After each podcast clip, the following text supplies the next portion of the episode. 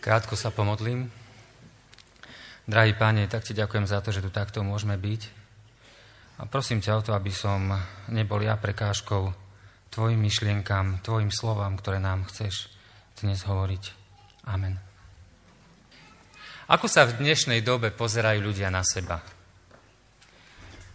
Kto je ako úspešný, možno kto má koľko známostí, kontaktov, kto je ako oblečený, ale predstavte si, že by sme sa na seba pozerali, že kto koľko slúži, kto koľko pomôže iným ľuďom, kto koľko vypočuje iných, kto koľko iných prijíma, kto má koľko času na rodinu, na ľudí okolo seba, kto koľko pomáha. A takto sa na nás v skutočnosti pozerá Boh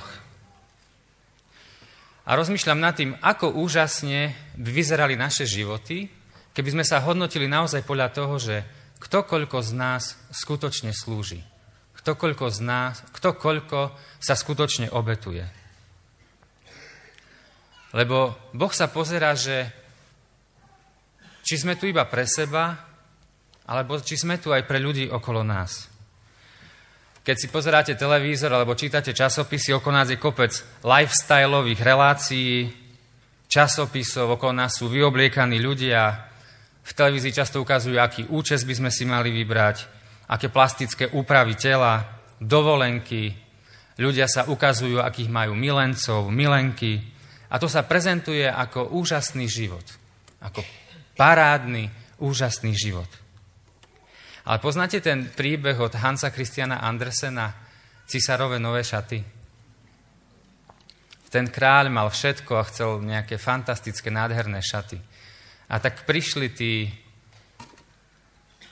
krajčíri a akože mu ušili tie nádherné šaty.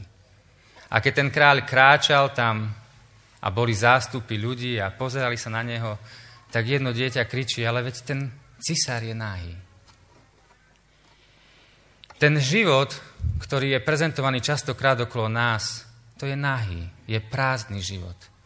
My ako kresťania by sme mali kričať, ten život je prázdny, ten cisár je nahý.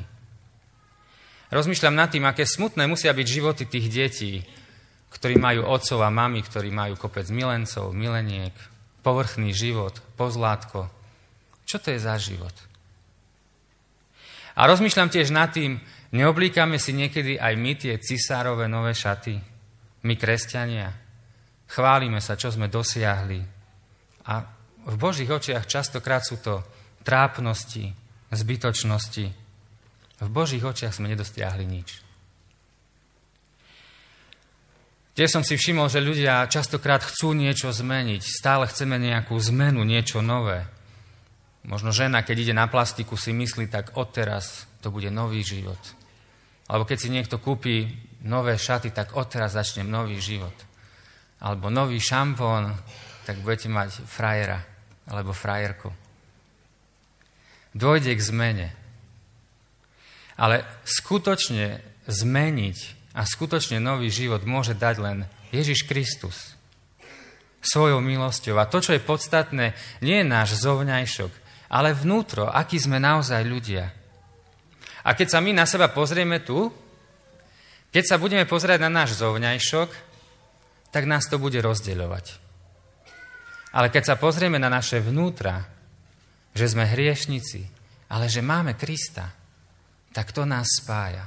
Kristus nás spája. Zovňajšok nás rozdeľuje. Ako sa pozeráš na ľudí okolo seba?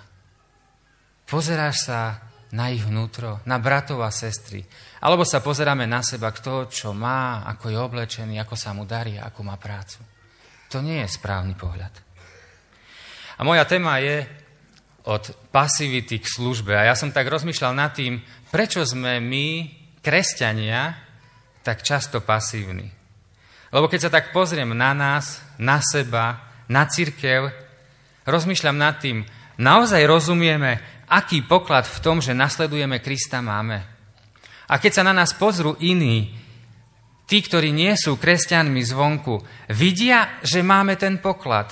Vidia, že máme nádej. Vidia, že máme lásku. Vidia, že máme pokoj. Že máme pokoj v našom srdci. A možno pasívni sme práve preto, že túžime po tom všetkom naokolo, čo som spomenul, po tých cisárových nových šatách. Že častokrát nás trápia tie viac, než to, čo nám ponúka Boh. Ale nezabudnime, cisár je nahý. Čo sa s nami stalo, keď sme uverili? Ja si to tak predstavujem jednoducho. Stali sme sa členmi Božej rodiny, ako keby sme vstúpili do krásneho kráľovstva. Kráľovstvo, hrad, krásna záhrada a my zrazu sme tam. Sme vnútri a sme povolaní, aby sme si to užili, aby sme sa tam prechádzali a sme pozvaní Bohom, aby sme to budovali. Aby sme boli spolupracovníci, aby sme to zveľaďovali. Aby sme o tej záhrade, o tom nádhernom kráľovstve povedali aj iným. A možno mnohí ľudia okolo nás sú pasívni preto, lebo do tej záhrady ešte nikdy nevstúpili. Do toho kráľovstva nikdy nevošli. Pretože tam sa dá vojsť jedine vierou v Pána Ježiša Krista. Takí ľudia môžu pracovať, môžu sa snažiť, môžu byť strašne aktívni, ale žiaľ, nebudujú Božie kráľovstvo, lebo nie sú v ňom.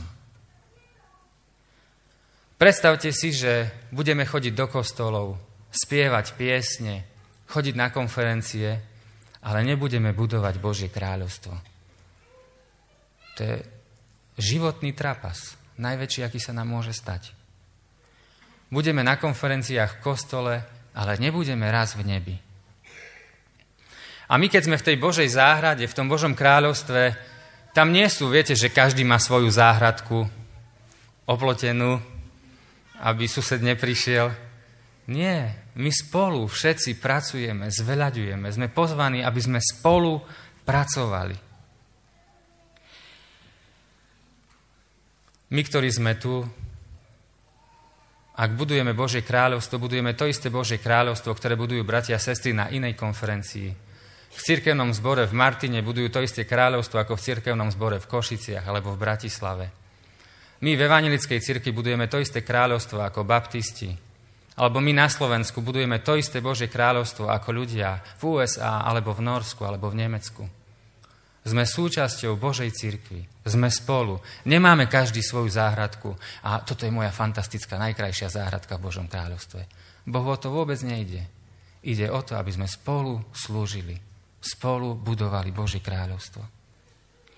A ja som tak nad tým rozmýšľal, že keď vstúpime do toho kráľovstva, Biblia hovorí, že sme Božie deti, že sme ako dieťa. A to dieťa sa hrá na tom pieskovisku, robí si koláčiky, dajme tomu pečie si nejaké dievča. Ale predstavte si, že prídete po 18 rokoch, pozeráte na to dievča a ono si stále pečie tie koláčiky. To už nie je rozkošné. To už je nenormálne. To už nie je v poriadku. Musíme dozrievať. Ak sme v Božom kráľovstve, ak sme kresťania, musíme rásť. Sme deti, dospievame, rastieme, musíme odovzdávať, zveľaďovať. Ak nie si v Božom kráľovstve, tak tam vstúp. Ak si vstúpil len nedávno, daj svoj život do poriadku. A keď už si tam dlho, tak nevyciciavaj iných ľudí. Neži z toho, čo spravia iní, ale začni dávať, rozdávať, slúžiť. K tomu nás povoláva Boh. A samozrejme, ja viem dobre tiež, že slúžiť, to znamená, že máme kopec prekážok v našom živote. Častokrát ľudia okolo nás alebo situácie nás oberajú o chuť slúžiť, pomáhať druhým, budovať. Ale rozmýšľam nad tým takto, že to, ako čelíme tým prekážkam okolo seba, ktoré máme, hovorí o nás veľmi veľa. Aký sme ako čelíme tým prekážkam okolo seba, hovorí o nás veľmi veľa. A my cez tie prekážky musíme prejsť a musíme slúžiť. Čítal som si o Nehemiášovi a ten príbeh ma strašne povzbudzoval. A poďte sa so mnou trošku pozrieť na Nehemiáša. Nehemiáš, on sa dozvedel, že jeho národ je vo veľkej tiesni a potupe a hradby Jeruzalema sú zrúcané a brány spálené ohňom. A keď sa to Nehemiáš dozvedel, tak sa toho dotklo, že si sadol a plakal a trúchlil niekoľko dní. A začal sa modliť za svoje viny aj za viny svojho národa.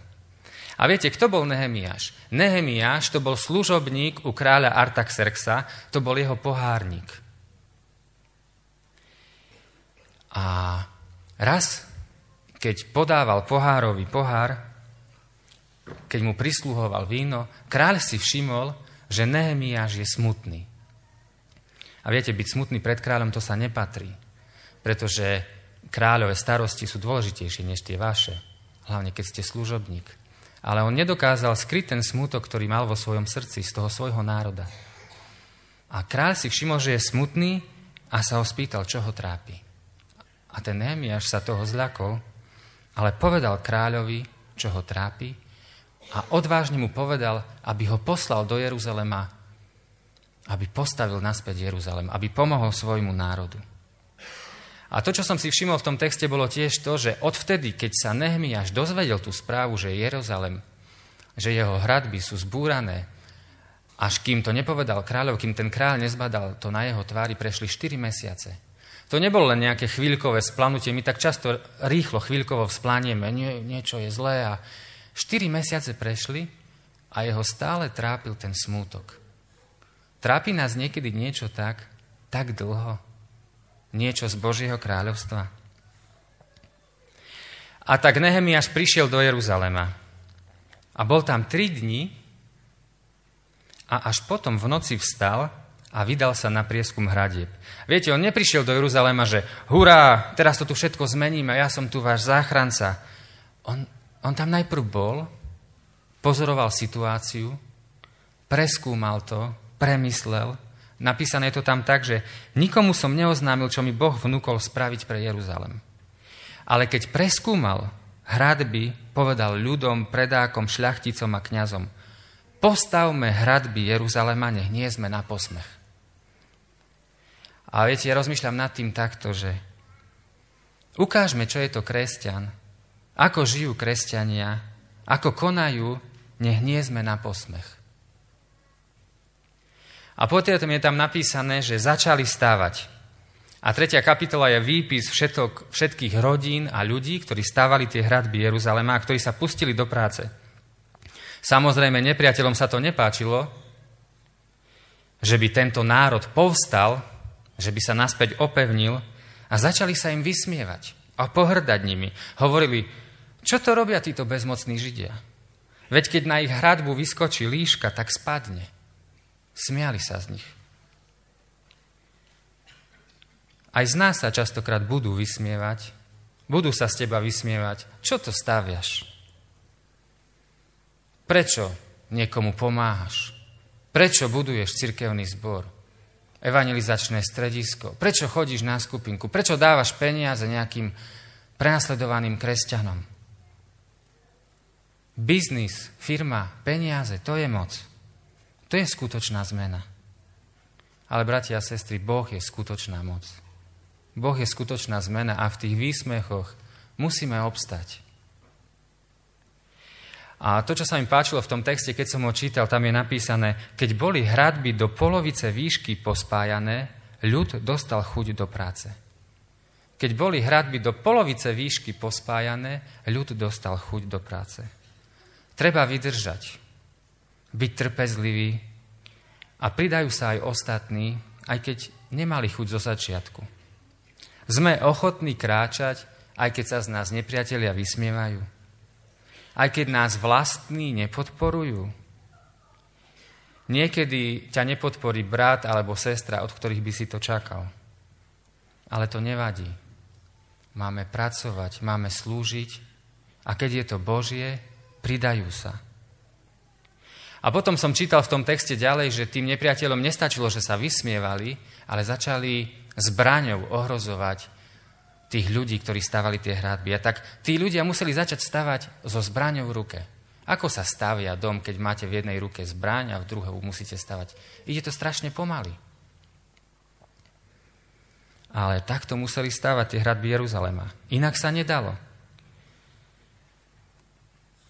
A niekedy je to tak, že musíme sa brániť lebo chceme slúžiť. Viete, aké je to príjemné, keď vás začnú ohovárať, bojovať proti vám? Mnoho ľudí bolo pohováraných v poslednej dobe. Ľudí, ktorí slúžia. Za týchto ľudí sa musíme modliť. Musíme im pomáhať. Byť pri nich. Ako sa stavia, keď musíte sa brániť, keď musíte obraňovať, že to, čo Božie robíte, že je to naozaj Božie. Tiež som rozmýšľal nad tým, že možno proti tým protivníkom niekedy by bolo tak dobre vrátiť im to tak, ako oni bojujú. Že keď oni podlo, tak im to podlo vrátiť. Ale možno by sme vtedy vyhrali náš boj. Ale stali by sme sa takými ako tí, proti ktorým sme bojovali. Služobník Boží radšej nech trpí, radšej nech zhnáša hanu, ale nech zostane čistý. Ježiš Kristus trpel, zostal čistý. Nevrátil to tým ľuďom tak, ako mu ublížili. Ako cez to všetko Nehemiáš prešiel? lebo to nebolo jeho dielo. Lebo to nebola jeho služba. Lebo to nebolo jeho úsilie, ale bola to súčasť Božieho diela. Naša služba nie je naša, ale je jeho. Ale jedine tak môžeme mať odvahu, vytrvalosť, keď to budeme vedieť, že je jeho. A potom viete, čo sa stalo?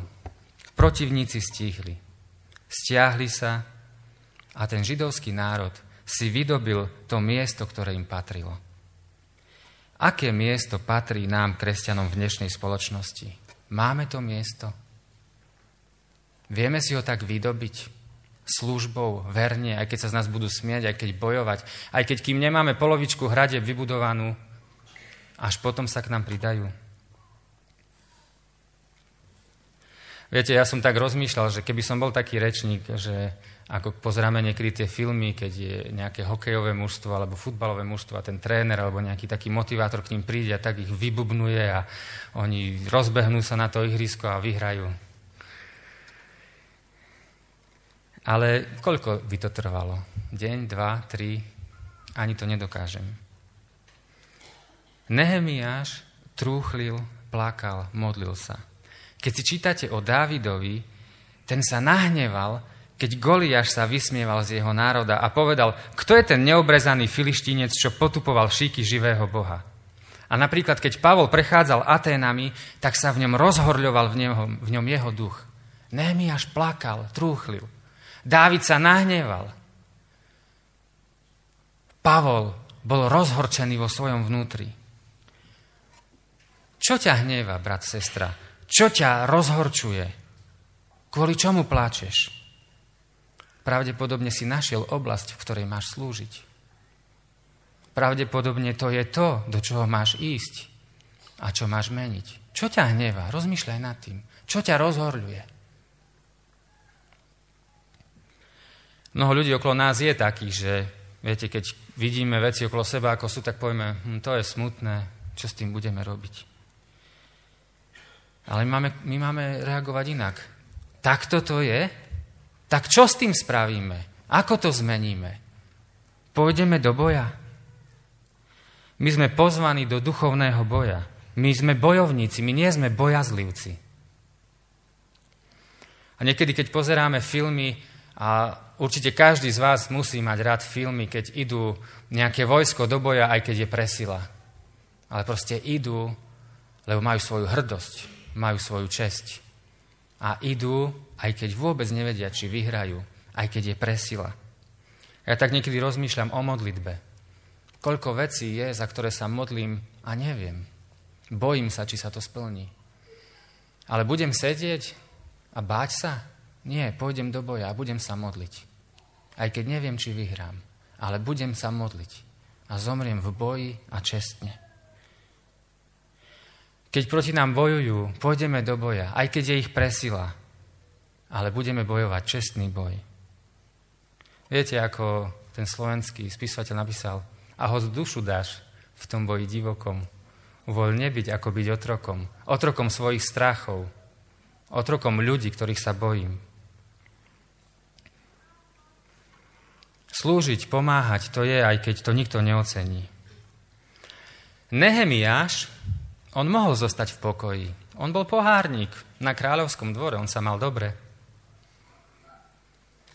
On kľudne mohol zostať, viete, aký, že štválo by ho to, rozprával by o tom, hradby Jeruzalema sú dolu, hundral by na to, ale keby nikdy sa neposnul, nikdy by neišiel, nikdy by tie hradby nevybudoval. Koľkokrát len hundreme, konštatujeme. A kedy sa posunieme? Kedy niečo spravíme? Keď čítate 5. knihu Mojžišovu, v úvode v prvej kapitole je, ako Mojžiš hovorí Izraelcom všetku tú históriu, čo Boh s nimi konal. A keď Izraelci boli na ceste z Egypta, boli pri vrchu Choreb už dlhšiu dobu. A Boh im hovoril vtedy, už dlho ste pobudli pri tomto vrchu, chodte do zasľubenej krajiny. Avšak kvôli neposlušnosti do nej vstúpili až po 40 rokoch. Pritom je tam napísané, že tá cesta trvá 11 dní. Ale oni nevstúpili do tej nepriateľskej krajiny, zasľúbenej krajiny, nie kvôli tým nepriateľom, kvôli ich nevere. Kvôli tomu, že nemali odvahu. Kvôli tomu, že nedôverovali tomu, čo Boh im zasľúbil. Keď sa vás spýtam, čo sa zmenilo na tvojom okolí, v tvojom zbore, v tvojej rodine v poslednej dobe? Nič? Možno to nie je kvôli tým druhým.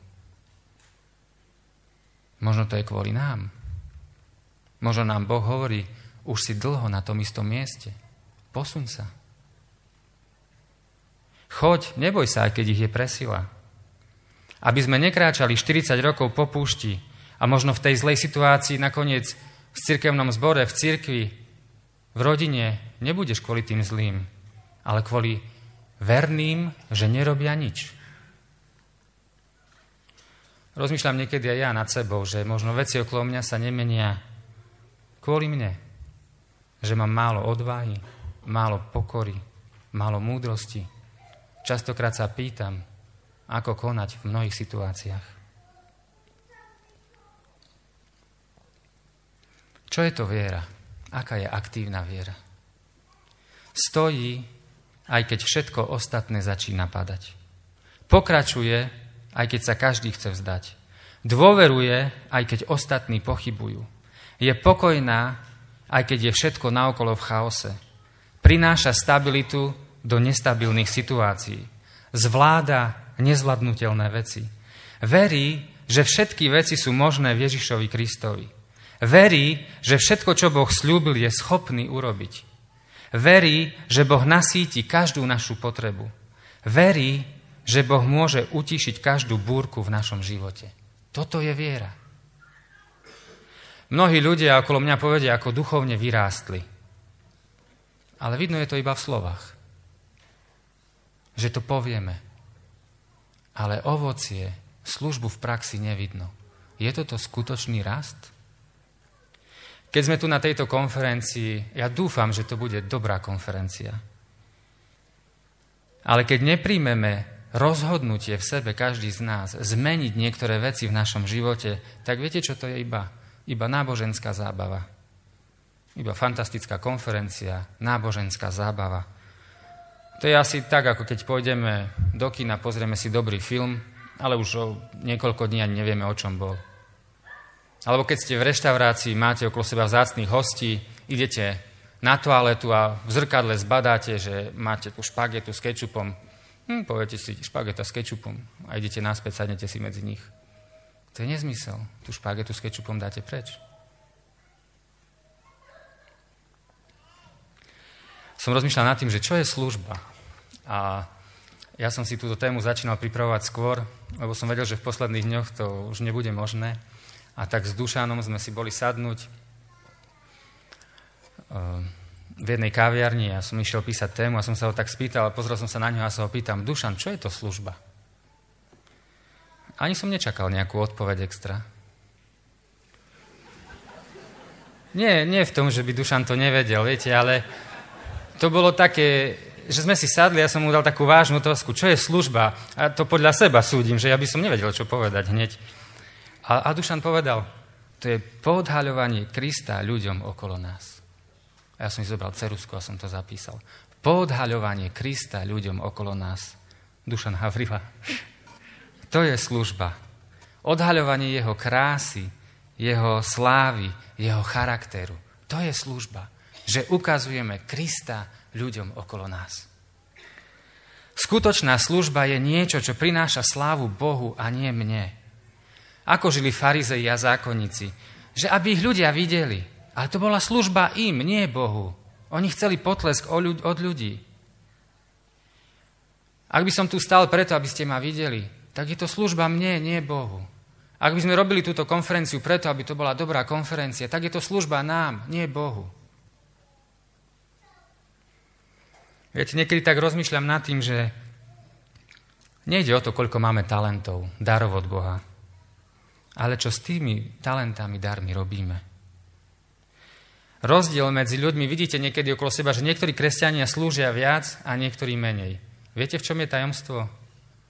Že tí, ktorí slúžia viac, viac slúžia. A tí, ktorí slúžia menej, menej slúžia. V tom je to.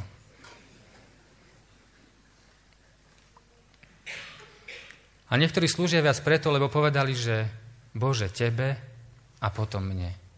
A mnohí kresťania povedia, najprv ja a potom Ty, Bože. A to, takto to nejde. Ja som pred dvoma týždňami cestoval na Sliesko, ma tam pozvali, aby som mal tam prednášku. A som rozmýšľal, čo ja budem robiť 5 hodín v aute. Tak som si od kolegu dal do auta audioknihu a počúval som knihu od Pakera Poznanie Boha. A on tam hovorí, mnohí ľudia veľa o Bohu vedia, ale poznáš skutočne Boha. Je rozdiel veľa o Bohu vedieť a poznať Boha. Ten, kto veľa o Bohu vie, rozpráva. Ten, kto Boha pozná, ten slúži. Vieme veľa o Bohu pekných vecí povedať ale poznáme ho. Keď ho poznáme, tak slúžime. Myslím si, že keď začneme druhým slúžiť, obetovať sa pre druhých, to je, že ako keby také vrstvy sebectva od nás odpadávali a stávame sa citlivejšími, ako bol Kristus, na to, čo ľudia okolo nás potrebujú, čo ich trápi. Viete, lebo niekedy sme takí, takí tvrdí sme, že keď niekto okolo nás je v núzi, tak si povieme, on je preto v núzi, lebo toto a toto a toto, rýchlo to odpíšeme. Ale keby sme boli viac ako Kristus, myslím si, že by sme tak jednoducho nerozmýšľali. Mali by sme tú citlivosť na, na tú potrebu ľudí okolo nás. Ak vieš učiť, uč. Ak vieš pomáhať, pomáhaj. Ak vieš písať, píš. Ak vieš spievať, spievaj. Ak vieš stávať, stavaj. Ak vieš viesť, tak veď. To, čo vieš robiť, rob. A komu slúžime, bratia a sestry? Slovo služobník mne sa nepáči. Služobník, služobníčka, nie tak hlúpo. Mne to neznie tak nejak lákavo. Byť služobník, slúžiť. Ale my slúžime Bohu. My sme veľvyslanci Boha. My neslúžime len tak hocikomu nejakému človeku. My slúžime kráľovi kráľov, pánovi pánov. My sme jeho vyslanci. V zahraničí sú kráľovské rodiny, v Norsku, v Anglicku a tak ďalej. Predstav si, že by si bol člen takej kráľovskej rodiny a ideš niekde na návštevu, chodíš po uliciach a si člen kráľovskej rodiny, tak veď oni sa musia nejak správať. Oni nemôžu len tak robiť, čo chcú, lebo však hneď to bulvar zapíše a hneď sú tam. Proste oni sa musia správať ako členovia kráľovskej rodiny. A my sme členovia kráľovskej rodiny. Svet okolo nás zaznamenáva, čo robíme, ako sa správame, ako slúžime, či máme tú nádej, či máme lásku, o ktorej rozprávame. My sme členovia kráľovskej rodiny. Žime tak, hodne toho, čo sme dostali. Boh vie, čo to znamená slúžiť. Filipským, druhá kapitola. Tak zmýšľajte medzi sebou, ako aj Ježiš Kristus, ktorý mal podobu Božiu a svoju rovnosť s Bohom nepokladal za lúpež, ale vzdal sa hodnosti. Vzal na seba podobu služobníka. Podobný sa stal ľuďom a keď sa zjavil ako človek, ponížil sa a bol poslušný do smrti a to až do smrti na kríži. Boh sa sklonil tak, že sa stal človekom. Pokoril sa.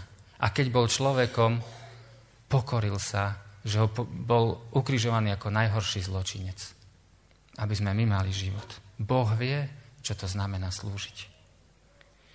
A v Matúšovi v 20. kapitole je napísané, Ježiš si zavolal učeníkov a povedal im, Viete, že vladári národov panujú nad nami a mocnári vykonávajú svoju moc nad nimi. Medzi vami to tak nebude. Ale kto by sa medzi vami chcel stať veľkým, bude vašim služobníkom. A kto by sa medzi vami chcel stať prvým, bude vašim sluhom. Ako ani syn človeka neprišiel, aby jemu slúžili, ale aby on slúžil a dal dušu ako výkupné za mnohých. Chceš byť veľký kresťan? Tak buď prvý a slúž. Prvý medzi služobníkmi, to je veľký kresťan. Je veľa veľkých kresťanov, ale koľky z nich sú skutočne veľkí? Zhrnutie. Cisárove nové šaty. Život bez Krista je prázdny. Stávajme hradby Jeruzalema, bratia a sestry. Nech nie sme na posmech. Ukážme, ako žijú kresťania. Nech nie sme na posmech. To, čo konáme, je jeho dielo. To nie je naše dielo, to je jeho dielo. Rozmýšľaj nad tým, čo ťa hnevá, čo ťa rozhorčuje. Možno to je práve tvoje miesto, kde máš slúžiť. Nie si už príliš dlho na tom istom mieste. Nemenia sa veci okolo teba práve kvôli tebe. Majme vieru, ktorá verí, ktorá dôveruje. Je rozdiel veľa o Bohu vedieť a poznať Boha. Komu slúžime? Živému Bohu. Sme Božie deti. Tak žime tak hodne toho poverenia, ktoré sme dostali. Žime a slúžme. Amen.